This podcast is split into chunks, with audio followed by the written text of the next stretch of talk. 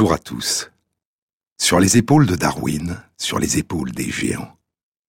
Se tenir sur les épaules des géants et voir plus loin, voir dans l'invisible, à travers l'espace et à travers le temps. Plonger notre regard dans le passé, parcourir des âges depuis longtemps révolus, entrevoir des mondes disparus qui nous ont donné naissance, plonger dans les textes qui nous sont parvenus des anciens, et tenter de percevoir la façon dont ils ressentaient et comprenaient le monde. Partout dans le monde, il y a des récits qui remontent le temps au long des générations vers les origines premières, au moment de la naissance des premiers êtres humains, et avant encore, aux âges obscurs qui les ont précédés et qui ont permis leur naissance. Dans chaque peuple, dans chaque culture, dans chaque région de chaque continent, il y a des récits qui disent les commencements du monde. Dans la Grèce antique, dit le grand historien et anthropologue Jean-Pierre Vernant dans son beau livre L'univers, les dieux, les hommes, récit grec des origines, dans la Grèce antique, le mythe se présente sous la figure d'un récit venu du fond des âges et qui serait déjà là avant qu'un quelconque conteur en entame la narration. Mémoire, oralité, tradition, Telles sont les conditions d'existence et de survie du mythe. En ce sens, le récit mythique ne relève pas de l'invention individuelle ni de la fantaisie créatrice, mais de la transmission et de la mémoire. Ce lien intime avec la mémorisation rapproche le mythe de la poésie qui, à l'origine, dans ses manifestations les plus anciennes, peut se confondre avec le processus d'élaboration du mythe. Les dieux multiples du panthéon grec, divernant dans mythes et religions en Grèce ancienne, les dieux multiples du panthéon grec sont dans le monde, ils en font partie. Ils ne l'ont pas créé, ils sont nés du monde. La génération de ceux auxquels les Grecs rendaient un culte, les Olympiens, a vu le jour en même temps que l'univers se différenciait et s'ordonnait, prenant sa forme définitive de cosmos organisé. Et c'est par la voix des poètes, poursuit Vernon, que le monde des dieux, dans sa distance et son étrangeté, est rendu présent aux humains, les puissances de l'au-delà revêtant à travers les récits qui les mettent en scène une forme familière, accessible à l'intelligence.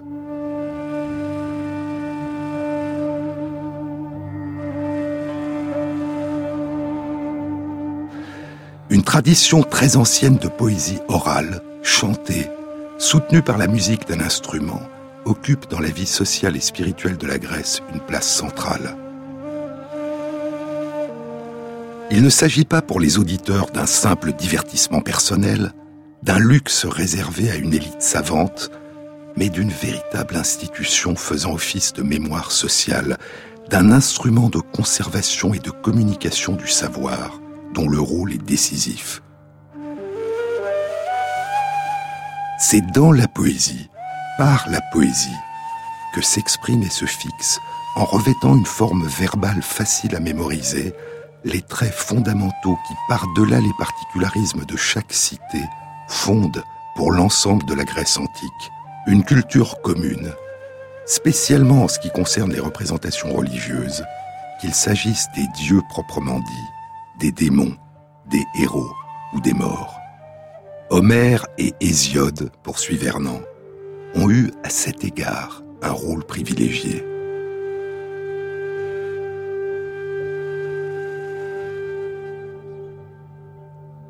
Leurs récits sur les êtres divins ont acquis une valeur quasi canonique. Ils ont fonctionné comme modèle de référence pour les auteurs qui les ont suivis, comme pour le public qui les a écoutés ou lus.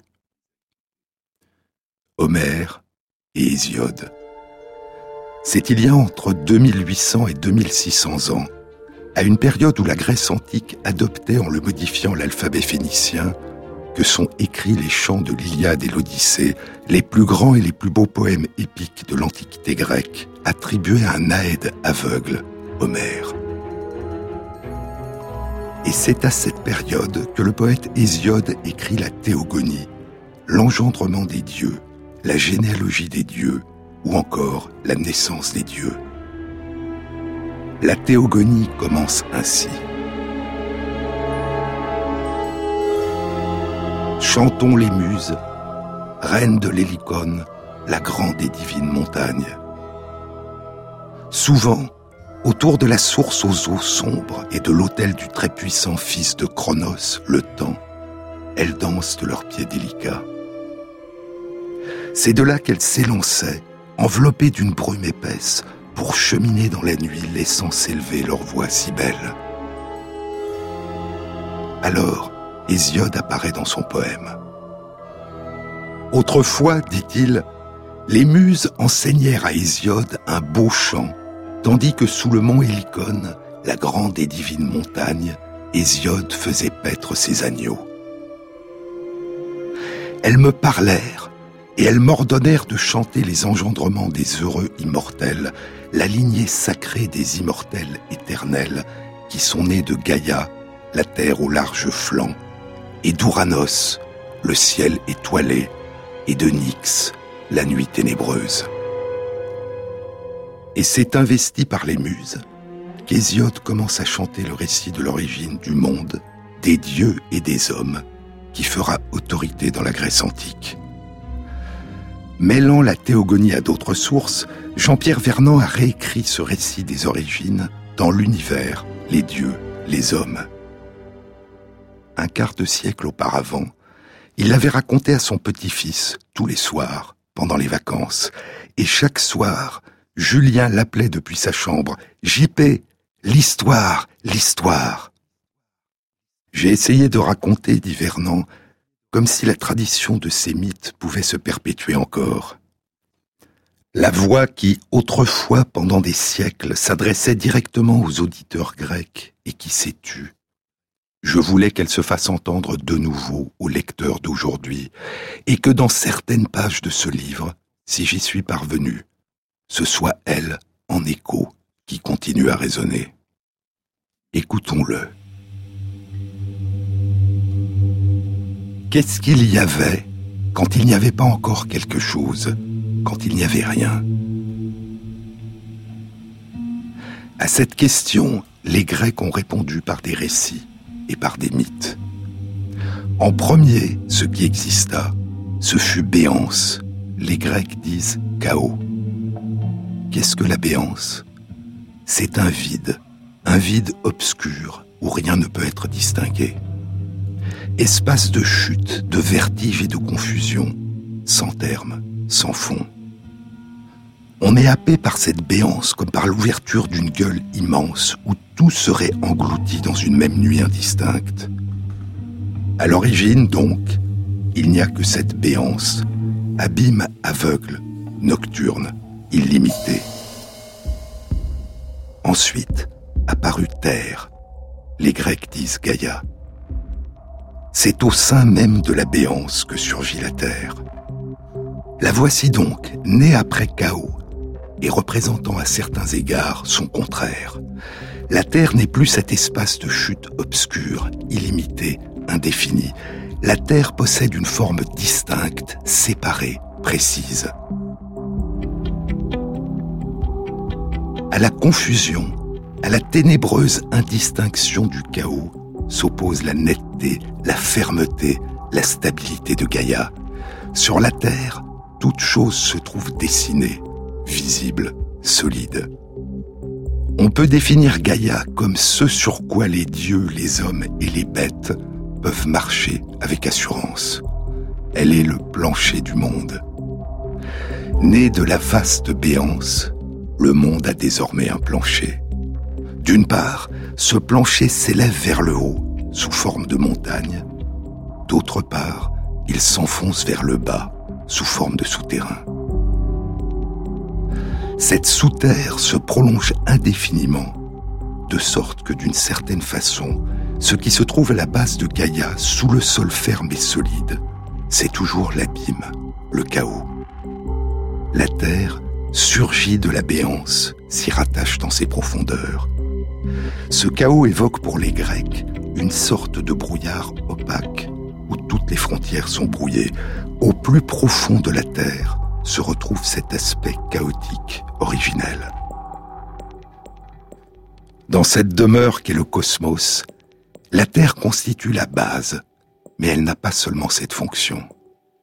Elle enfante et nourrit toute chose, sauf certaines entités dont nous parlerons plus tard, poursuit Vernon, et qui, comme la Terre, sont sorties directement de chaos.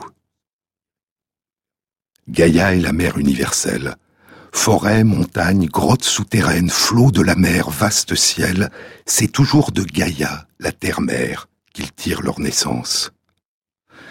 Il y eut donc d'abord l'abîme, la béance, immense gueule en forme de gouffre obscur, sans limite, mais qui dans un deuxième temps s'ouvre sur un solide plancher, la terre. Celle-ci s'élance vers le haut, descend vers le bas. Après chaos et terre apparaît en troisième lieu ce que les Grecs appellent Eros, qu'ils nommeront plus tard le vieil amour, représenté dans les images avec des cheveux blancs. C'est l'amour primordial. Pourquoi cet Eros primordial? Parce qu'en ces temps lointains, il n'y a pas encore de masculin. Chaos est un mot neutre et non pas un masculin.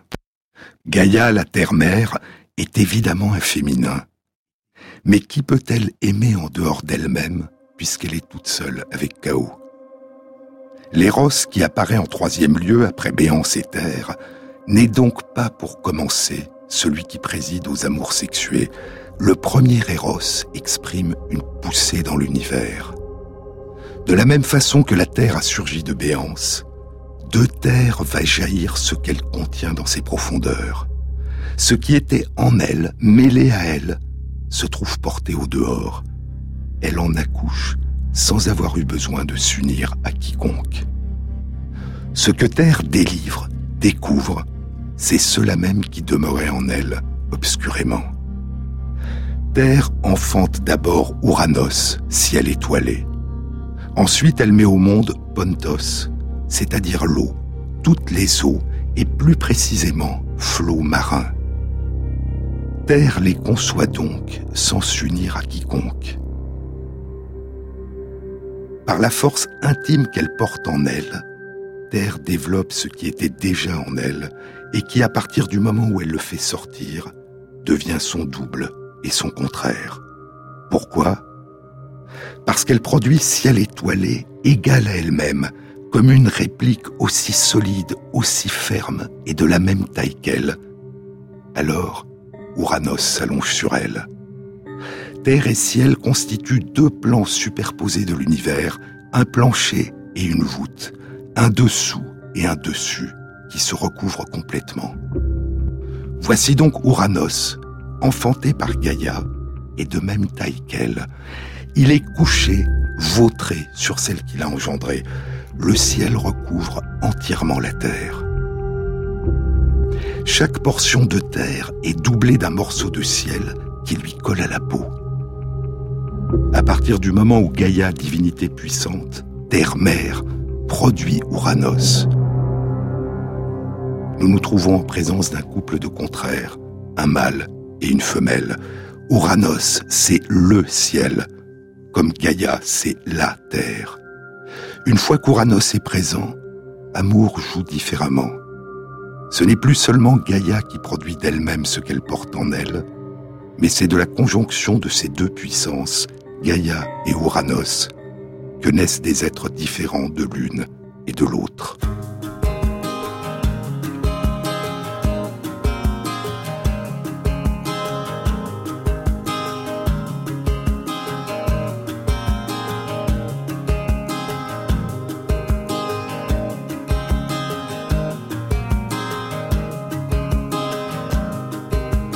Sur les épaules de Darwin.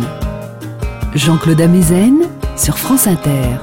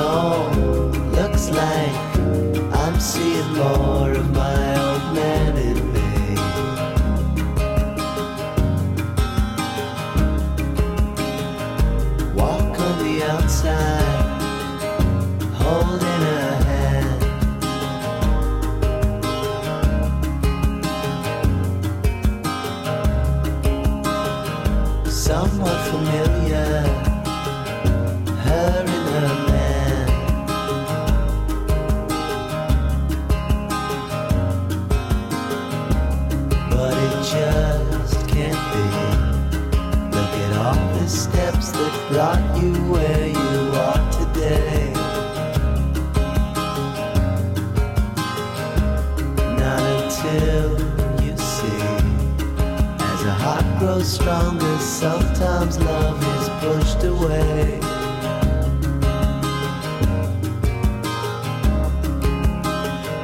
Uh-oh, looks like I'm seeing more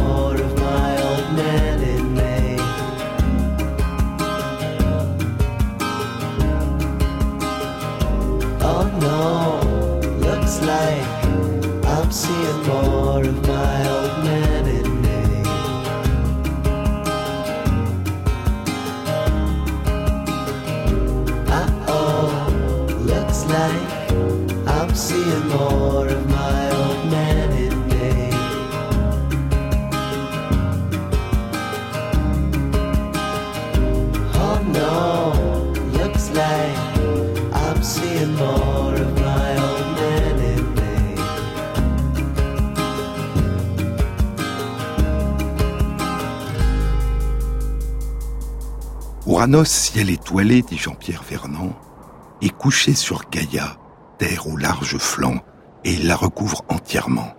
Ouranos ne cesse de s'épancher dans le sein de Gaïa. Ouranos primordial n'a pas d'autre activité que sexuelle. Couvrir Gaïa sans cesse, autant qu'il le peut, il ne pense qu'à ça et ne fait que cela. Il n'y a pas encore vraiment de lumière, parce qu'Ouranos maintient une nuit continuelle en s'étendant sur Gaïa. Cette pauvre terre se trouve alors grosse de toute une série d'enfants qui ne peuvent pas sortir de son giron. Il y a là les six titans et leurs six sœurs, les titanes. Les trois cyclopes, les forgerons du tonnerre et de la foudre qui n'ont qu'un œil au milieu du front, mais cet œil fulgurant est d'une puissance magique, et les trois hécatones Keires, les hécatonchires gigantesques, aux cinquante têtes et aux cent bras.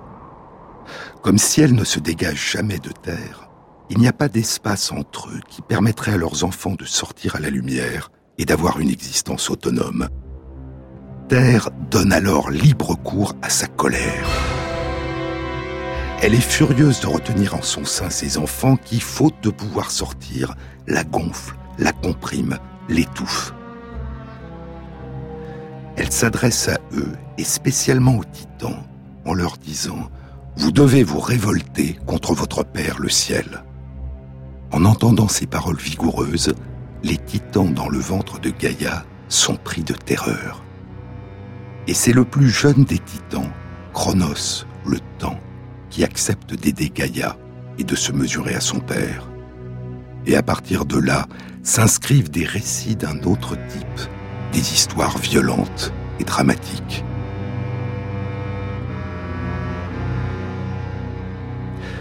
Mais, poursuit Vernon, laissons là un instant la descendance de la Terre et retrouvons celle de Chaos.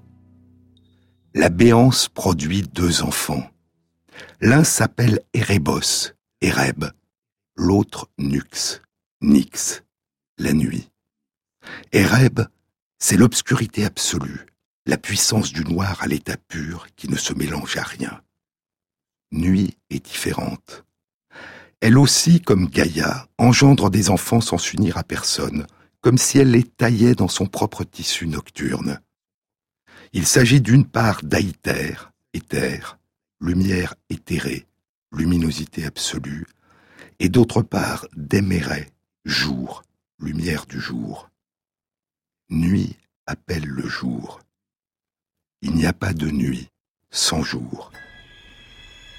Les dieux célestes vivent dans l'éther, la luminosité absolue, permanente. Les dieux souterrains vivent dans les rêves, la nuit totale, permanente. Et les mortels vivent dans une alternance de lumière et d'obscurité, de jour et de nuit, dans ce monde qui est déjà un monde de mélange. La nuit est mère de la lumière. Pour les Grecs de l'Antiquité, le jour ne commençait pas le matin, mais le soir, à la tombée de la nuit. Puis, à la fin de la nuit, de la pénombre, naissait la lumière du jour.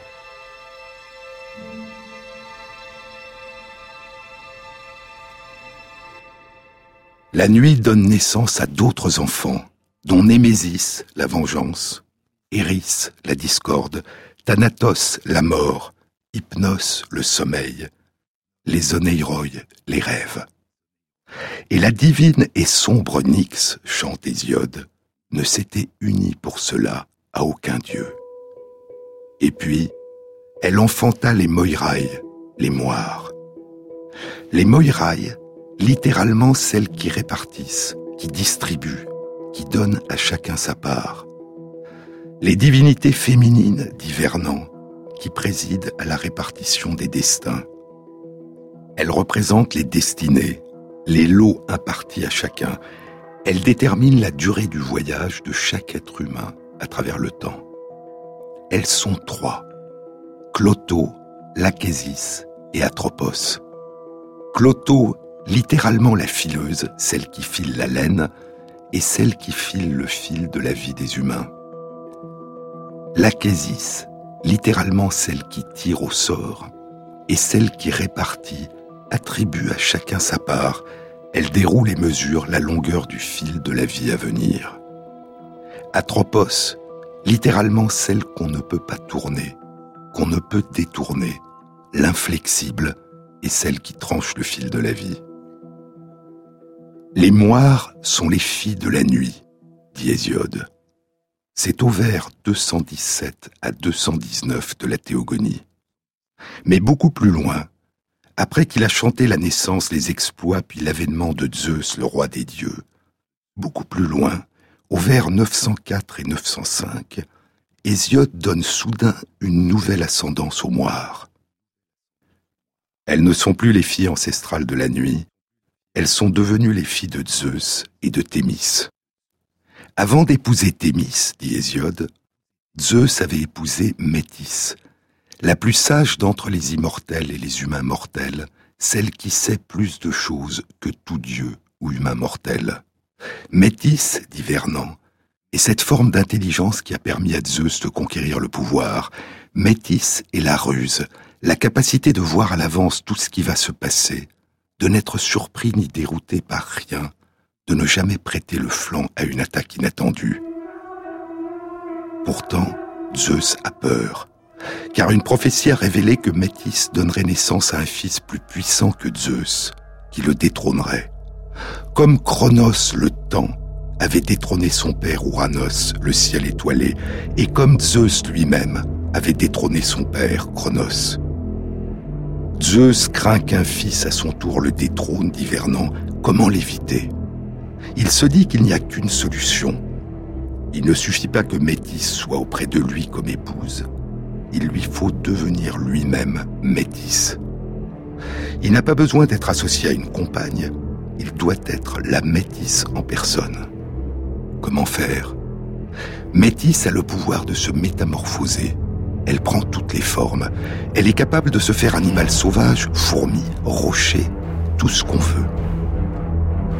Un duel de ruse se déroule alors entre les deux époux. Zeus interroge Métis. Peux-tu vraiment prendre toutes les formes?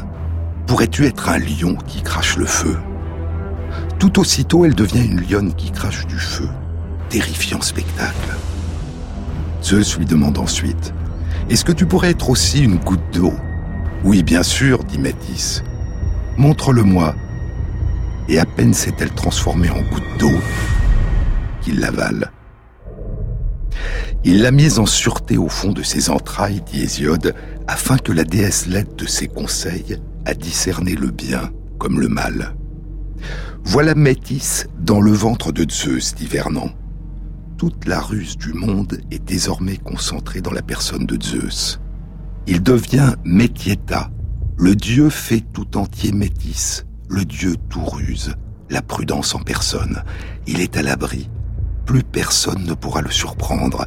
Le monde divin a un maître que rien ne peut plus mettre en cause. Puis Zeus épouse la splendide Thémis, qui symbolise la justice divine. Et Thémis enfante les orailles, les heures, Eunomia, la bonne loi, Diké, la justice, et Érénée, la florissante paix, qui prennent soin des travaux des hommes mortels.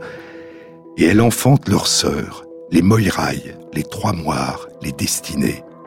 Celle à qui Zeus, dit Hésiode, a dispensé le plus d'honneur, celle qui donne aux humains mortels le bien comme le mal. Cloto, la fileuse, Lachésis, celle qui tire au sort, et Atropos, l'inflexible.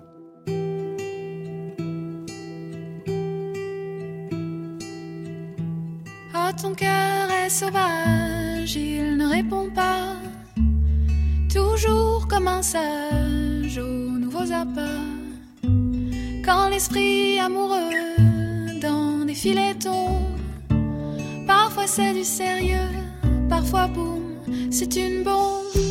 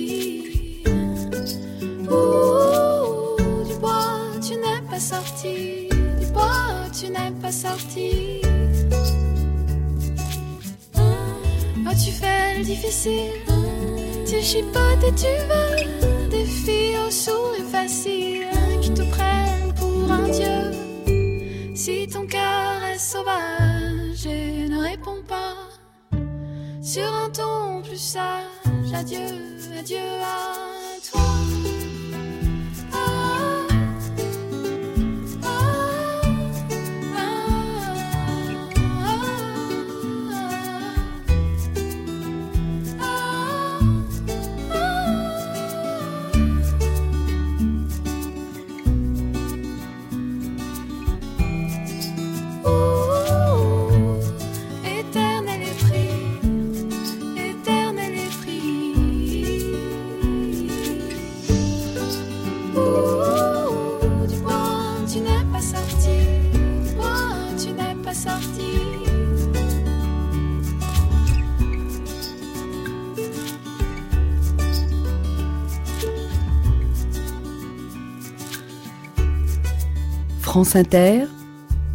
Jean-Claude Amezen.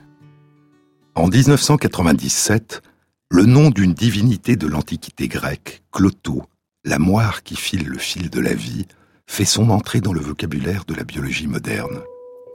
Des chercheurs ont donné le nom de Cloto à un gène qu'ils ont identifié. Ils ont publié dans Nature une surprenante découverte qui avait débuté par un échec, une expérience ratée. Mais la chance, disait Pasteur, la chance ne sourit qu'aux esprits préparés. Cet échec initial avait suscité de la part des chercheurs une intense curiosité et une remarquable obstination à rechercher la cause de ce qui n'était qu'un échec inattendu, un obstacle et un retard sur le chemin de la recherche qu'ils avaient entreprise. L'étude était animée par Makoto Kuroho et Yoichi Nabeshima de l'Institut national de neurosciences à Tokyo et de l'Institut de biologie moléculaire et cellulaire d'Osaka, en collaboration avec une quinzaine de chercheurs de six autres instituts de recherche du Japon. Les chercheurs étaient en train d'explorer chez des souris les mécanismes en cause dans l'hypertension artérielle et plus précisément l'effet d'un gène de lapin qui permet aux cellules de fabriquer une protéine qui contrôle l'absorption du sel. Pour permettre aux cellules des souris d'utiliser ce gène de lapin, il l'avait introduit dans l'ADN des cellules œufs de souris, réalisant ainsi ce qu'on appelle des lignées de souris transgéniques, des lignées de souris qui possèdent dans l'ADN de toutes leurs cellules un exemplaire du gène qui a été artificiellement introduit. Et les chercheurs ont constaté que seules trois des 28 lignées de souris transgéniques qu'ils avaient fait naître fabriquaient la protéine codée par le gène provenant du lapin. Les 25 autres lignées ne fabriquaient pas la protéine. Au lieu d'abandonner là cette expérience ratée et de consacrer leurs efforts à la poursuite de leurs recherches, les chercheurs ont décidé d'explorer la cause de cet échec. Et après une série d'expériences complexes, ils ont découvert que les souris de l'une de ces 25 lignées étaient étranges. Les souris paraissaient normales à la naissance et semblaient se développer normalement jusqu'à l'âge de 3 à 4 semaines, l'équivalent approximatif dans l'espèce humaine de l'âge de 6 à 7 ans. Mais alors que la durée de vie moyenne habituelle des souris dans les conditions protégées d'un laboratoire est d'environ 2 ans, ces souris mouraient de vieillesse vers l'âge de 2 mois et aucune ne survivait plus de 3 mois. Leur durée de vie était de 8 à 12 fois plus brève que la durée de vie moyenne habituelle des souris. Et les manifestations du vieillissement qui s'accumulaient dès leur enfance étaient nombreuses, de l'athérosclérose. Leurs artères devenaient rigides, calcifiées. Leur peau perdait son élasticité, leurs poils tombaient, leurs os devenaient fragiles. Les souris avaient une activité ralentie et présentaient des troubles de la marche. Leur système immunitaire, leur organe de défense contre les microbes, s'altérait et s'appauvrissait, et elles développaient un emphysème pulmonaire. Et ces souris étaient stériles. Leurs organes sexuels étaient atrophiés, et elles étaient incapables de produire des spermatozoïdes ou des ovules matures. À quoi pouvait être due cette étrange et tragique forme de vieillissement prématuré? À l'époque, contrairement à ce que les nouvelles techniques permettent aujourd'hui de réaliser, lorsqu'on introduisait un gène dans l'ADN d'une cellule œuf de souris, ce gène se logeait au hasard n'importe où dans cet ADN. Et les chercheurs se sont dit que le gène de lapin qu'ils avaient introduit au hasard dans l'ADN de la cellule œuf de la souris à l'origine de cette étrange lignée avait dû se loger à l'intérieur d'un gène de la souris et le détruire au moins en partie. Et ce serait la destruction de ce gène qui aurait provoqué cette forme de vieillissement prématuré. Mais quel pouvait être ce gène? Il fallait trouver dans l'ADN de ces souris les endroits où le gène de lapin s'était introduit. C'est ce que les chercheurs entreprennent.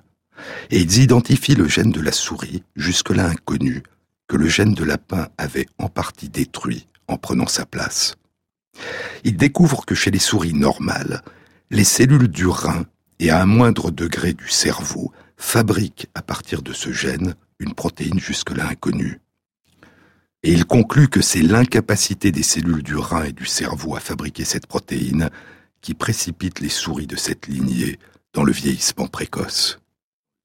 En d'autres termes, un des effets majeurs de cette protéine quand elle est produite par les cellules du rein et du cerveau serait d'empêcher l'enfant de se transformer prématurément en vieillard. Il s'agirait donc d'une protéine qui permet aux souris de poursuivre leur voyage à travers le temps, et les chercheurs donnent à ce gène et à la protéine qu'il permet aux cellules de fabriquer le nom de cloto, la moire qui file le fil de la vie. En l'absence du gène cloto, le fil de la vie, à peine filé, est coupé prématurément. Ce que Makoto Kuro, Yoshi Nabeshima et leurs collègues venaient de découvrir, c'est que le vieillissement, la stérilité et la mort sont des potentialités déjà prêtes à se réaliser prématurément, dès l'enfance, au début de la vie. Et ce serait la production dans le rein et le cerveau de la protéine qu'ils ont appelée cloto qui permettrait d'empêcher cet effondrement précoce qui permettrait de poursuivre le voyage à travers le temps et de donner naissance à des descendants. Mais il ne s'agissait là encore que d'une hypothèse. Les résultats suggéraient que c'était l'absence du gène cloto, détruit par le gène de lapin qu'ils avaient introduit dans l'ADN de ces souris, qui était en cause. Mais pour en être certain, il leur restait encore à réaliser une série d'expériences. Si c'était vraiment la destruction, dès la conception, des deux exemplaires du gène Cloto qui provoquaient ces manifestations de vieillissement précoce, alors réintroduire dès la conception au moins un des deux exemplaires intacts du gène Cloto devrait suffire à empêcher le vieillissement précoce et à donner à ces souris une durée de vie semblable à celle des autres souris. Les chercheurs décident de réaliser cette longue série d'expériences complexes et les résultats sont positifs.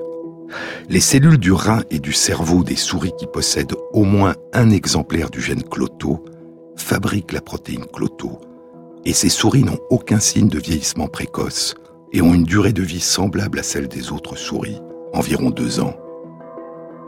La protéine Cloto est donc bien protecteur contre le vieillissement précoce. Elle permet de continuer à filer le fil de la vie en empêchant pendant près de deux ans le déclenchement de l'effondrement du corps qui se produirait en son absence. Les chercheurs avaient aussi découvert la présence dans l'ADN humain, dans notre ADN, d'un gène apparenté à Cloto. 86% de la séquence de ce gène était identique à celle du gène Cloto de la souris. La protéine Cloto pourrait-elle exercer le même effet protecteur chez nous? L'étude ne permettait pas de répondre mais elle suggérait que chez les souris normales, Cloto n'était fabriqué que par les cellules d'un nombre limité d'organes, dont le rein et une partie du cerveau. Elle semblait n'être pas fabriquée dans la plupart des organes qui présentaient des manifestations prématurées de vieillissement en l'absence du gène Cloto, comme les artères, la peau, le poumon, les os, le système immunitaire, les organes sexuels. Et les chercheurs proposent alors l'hypothèse que la protéine Cloto a la capacité d'agir à distance et d'empêcher ainsi le déclenchement prématuré du vieillissement dans les multiples organes où elle n'est pas fabriquée. C'était en 1997 et l'histoire ne faisait que commencer. Dès 1998, les travaux de Kuro et Nabeshima commencent à lever le voile sur l'un des mystères le fait que la protéine Cloto semble agir à distance et exercer un effet protecteur contre le vieillissement dans des organes qui ne la fabriquent pas. La protéine Cloto est ce qu'on appelle une protéine transmembranaire. Elle se fixe dans la membrane, l'enveloppe de la cellule qui l'a fabriquée. Une petite portion de la protéine réside à l'intérieur de la cellule, une petite portion traverse la membrane, et la plus grande portion de la protéine est à l'extérieur de la cellule. Et cette portion qui est située à l'extérieur de la cellule, la portion extracellulaire, peut être coupée par une enzyme et circuler alors librement dans le sang à travers l'organisme. Des études ultérieures confirmeront que la protéine Cloto circule effectivement dans le sang et dans le liquide céphalorachidien ou cérébrospinal, le liquide qui baigne les méninges. En d'autres termes, la protéine Cloto est l'équivalent d'une hormone qui exerce un effet sur différents organes en voyageant à travers le corps. En 1998, Makoto Kuroho s'est installé aux États-Unis, à Dallas, pour poursuivre ses recherches à l'Université du Texas où il est aujourd'hui professeur, et il a entrepris là-bas d'explorer une autre question essentielle.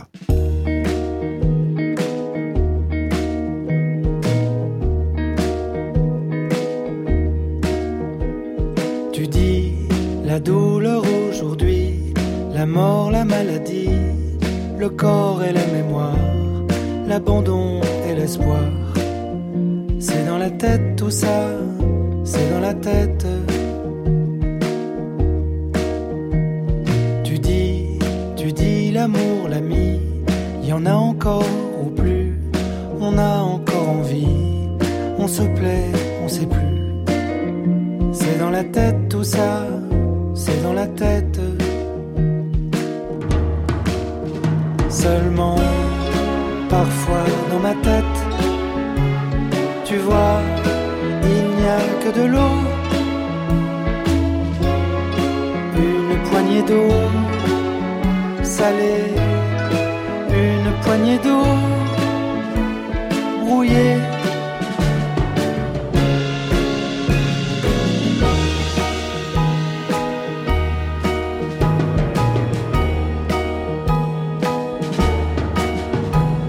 Tu dis mago économie, le don, le dû, le débit, trop de tout ou trop peu, c'est ni moins bien ni mieux. C'est dans la tête tout ça, c'est dans la tête. Tu dis l'empire, la réussite, le succès, le mérite, monter dans l'ascenseur, tu avances ou tu meurs. C'est dans la tête tout ça,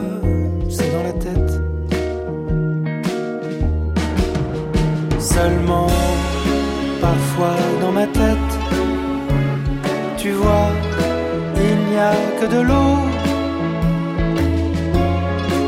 une poignée d'eau salée, une poignée d'eau brouillée.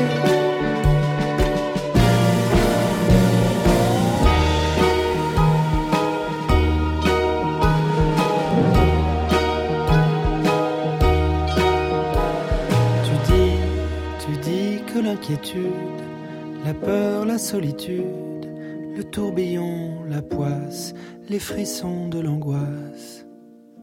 Tu dis tout ça, c'est dans la tête, c'est dans la tête. Tu crois? France Inter, sur les épaules de Darwin, Jean-Claude Amezen. L'étude publiée en 1997 dans Nature par Makoto Kuroho, Yoichi Nabishima et leurs collègues indiquait qu'une incapacité à fabriquer la protéine cloto déclenche chez la souris, dès l'enfance, le vieillissement et la mort. La présence de cloto retarde le vieillissement et la mort et permet aux souris de vivre 8 à 12 fois plus longtemps, la durée de vie habituelle des souris jusqu'à l'âge de 2 ans. La quantité de la protéine cloto présente dans le sang et dans le liquide céphalorachidien diminue chez les souris âgées. Si la présence de cloto a pour effet de permettre aux souris de retarder le déclenchement du vieillissement et de vivre deux ans et non pas deux mois, est-ce qu'une capacité de produire une quantité supplémentaire de cloto durant toute leur existence permettrait aux souris de vivre plus longtemps, de voyager plus longtemps à travers le temps et de franchir ainsi les frontières de la longévité maximale naturelle? La réponse viendra en 2005 dans une étude publiée dans Science. Elle était animée par Kuroho et impliquait 15 autres chercheurs de son université, de deux autres universités des États-Unis et de deux universités du Japon. L'étude indiquait que l'introduction d'un exemplaire supplémentaire du gène cloto dans les cellules œufs de souris normales augmentait chez ces souris, après leur naissance, la quantité d'hormones cloto circulant dans le sang. Et ces souris vivaient trois ans, un tiers de temps de plus que les souris normales qui leur sont génétiquement identiques, à l'exception de cet ajout de ce gène cloto supplémentaire. Et ce n'était pas la durée de leur vieillesse qui était prolongée, c'était la durée de leur jeunesse.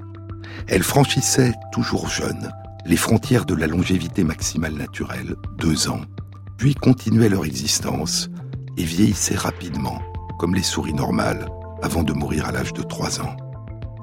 Être capable de produire une quantité supplémentaire de protéines cloto permettait donc de rester jeune plus longtemps et de prolonger la vie au-delà du terme habituel. Cloto semblait bien être un protecteur qui prolongeait la vie en retardant le vieillissement. Mais, comme s'il y avait un prix à payer pour ce surcroît de jeunesse et de longévité, les souris étaient moins fécondes. Elles donnaient naissance à moins d'enfants que les souris normales. La frontière de la durée de vie maximale naturelle chez les humains est actuellement de 125 ans. Retarder le vieillissement et dépasser cette frontière de 30%, c'est-à-dire d'une durée de plus de 35 ans, correspondrait pour nous à une durée de vie maximale de 160 ans. Pas 35 ans de vieillesse en plus, mais 35 ans de jeunesse en plus. Mais personne ne peut dire aujourd'hui si ce qui opère chez la souris aussi opérer chez nous. On ne peut pas extrapoler de la souris à l'homme. Mais revenons aux souris. Yoichi Nabeshima, qui avait animé avec Makoto Kuro la première étude sur Cloto publiée en 1997, était resté au Japon, où il allait poursuivre ses recherches à l'université de Kyoto jusqu'à sa retraite en 2010. Une des études auxquelles il a contribué, qui a été publiée en 2003 dans le FACEP Journal, mettait en évidence chez les souris dépourvues du gène Cloto, en plus de toutes les manifestations du vieillissement qui avaient été précédemment décrites, une atteinte des fonctions cognitives, et en particulier des déficits de la mémoire, avec des lésions du cerveau, et notamment de l'hippocampe, qui joue un rôle essentiel dans la mémorisation.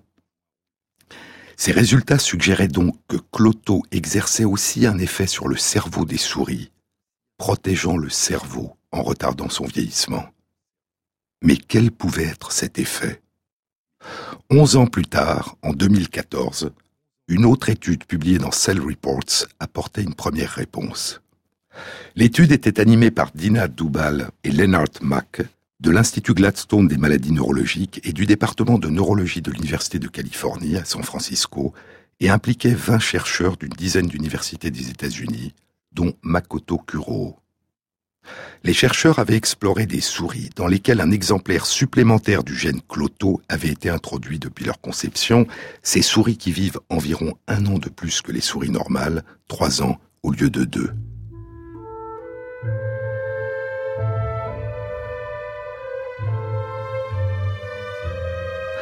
Et les chercheurs avaient découvert que ces souris ont, durant toute leur vie, des capacités d'apprentissage et de mémorisation accrues et cet effet était observé aussi bien chez les souris jeunes que chez les souris âgées.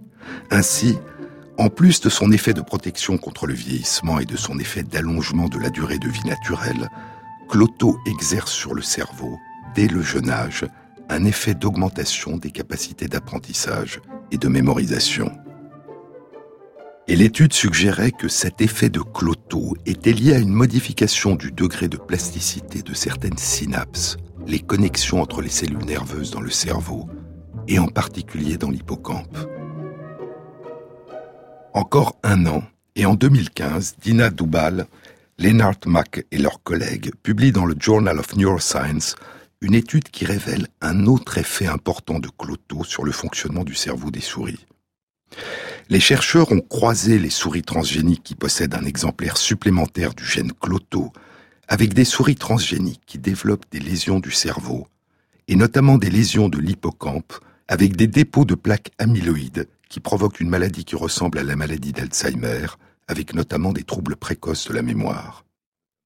Chez les souris nées de ces croisements, la présence de l'exemplaire supplémentaire du gène Cloto n'empêche pas le développement des lésions de l'hippocampe, mais elle retarde le développement des symptômes de la maladie en maintenant plus longtemps les capacités de mémorisation et d'apprentissage. En d'autres termes, la capacité de fabriquer une quantité accrue de protéines cloto augmente la résilience, la résistance du cerveau aux lésions qui se développent et préserve le fonctionnement de l'hippocampe. Au total, ces deux études indiquaient que cloto chez la souris a pour effet d'améliorer dès le jeune âge et durant toute la vie les capacités de mémorisation et d'apprentissage et de permettre le maintien de ses capacités durant un temps au moins, même en présence de lésions du cerveau qui altèrent précocement l'hippocampe et conduisent au développement d'une maladie neurodégénérative qui ressemble à la maladie d'Alzheimer. Mais dans ces deux études, les souris chez qui ces effets de cloto se manifestaient disposaient depuis leur conception d'un exemplaire supplémentaire du gène cloto, elles fabriquaient en permanence dès leur plus jeune âge une quantité supplémentaire de cloto. Est-ce que l'amélioration de leur capacité d'apprentissage et de mémorisation et la résistance accrue de leur cerveau au développement des lésions d'une maladie neurodégénérative étaient dues à un effet très précoce de cloto avant même leur naissance sur les modalités de construction et de fonctionnement de leur cerveau? Est-ce que leur cerveau, avant même leur naissance, s'était construit différemment? En d'autres termes, est-ce que Cloto ne pouvait exercer cet effet que si un excès de protéines Cloto était présent en permanence, dès les premières étapes de la vie, avant même la naissance, ou était-il possible que chez une souris normale, adulte ou même âgée, un apport supplémentaire de protéines cloto puisse avoir les mêmes effets? Une réponse a été apportée il y a un mois, au début du mois d'août 2017, par une étude animée par Dina Doubal et publiée dans Cell Reports. Les chercheurs avaient fabriqué la portion de la protéine cloto qui circule dans le sang comme une hormone à travers le corps. Et ils l'ont utilisée chez des souris en l'injectant comme un médicament. Ils l'ont injecté à des souris adultes jeunes et à des souris âgées, une injection par jour, pendant seulement cinq jours. Et ces injections ont eu pour effet d'augmenter les capacités d'apprentissage et de mémorisation des souris, qu'elles soient jeunes ou âgées. Dina Doubal et ses collègues ont aussi réalisé la même expérience chez des souris transgéniques qui développent une maladie neurodégénérative qui ressemble à la maladie de Parkinson, avec notamment des troubles moteurs et l'injection quotidienne durant six jours de cette portion de cloto a amélioré les troubles moteurs de ces souris, ainsi que leur capacité d'apprentissage et de mémorisation. Et ainsi, l'injection durant moins d'une semaine de cette portion de protéines cloto a, sur le cerveau des souris jeunes, âgées ou atteintes d'une maladie neurodégénérative, les mêmes effets que ceux qui ont été observés chez les souris qui possèdent depuis leur conception un exemplaire supplémentaire du gène Cloto. Ces résultats sont d'autant plus étonnants que l'étude indique que la portion de protéines Cloto que les chercheurs ont injectée aux souris ne pénètre pas dans leur cerveau. Elle circule dans le sang et dans le liquide céphalorachidien qui baigne les méninges, mais elle ne pénètre pas dans le cerveau. Les effets observés semblent donc indirects. La protéine Cloto injectée a vraisemblablement exercé ses effets dans le corps à l'extérieur du cerveau, et certains de ces effets ont, à leur tour, agi sur le cerveau. Les recherches sur Cloto ont donné lieu en 20 ans à plus de 1600 publications scientifiques. Mais ces recherches ne représentent que l'un des très nombreux développements d'une révolution scientifique qui a permis de repousser dans plusieurs espèces animales les frontières jusque-là considérées comme infranchissables de la durée de la vie et de la jeunesse. Ces recherches ont commencé à bouleverser les représentations mêmes que nous nous faisions de ce que nous appelons la jeunesse et la vieillesse et de leur relation avec l'écoulement du temps. Une extraordinaire aventure que nous découvrirons dans une prochaine émission.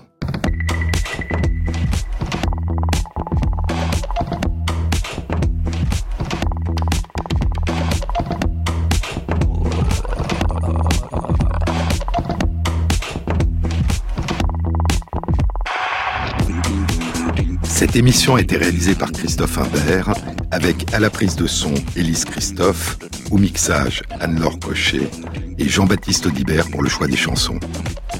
Et merci à Christophe Magère qui intègre sur la page de l'émission, sur le site franceinter.fr, les références aux articles scientifiques et aux livres dont je vous ai parlé. Bon week-end à tous. À samedi prochain.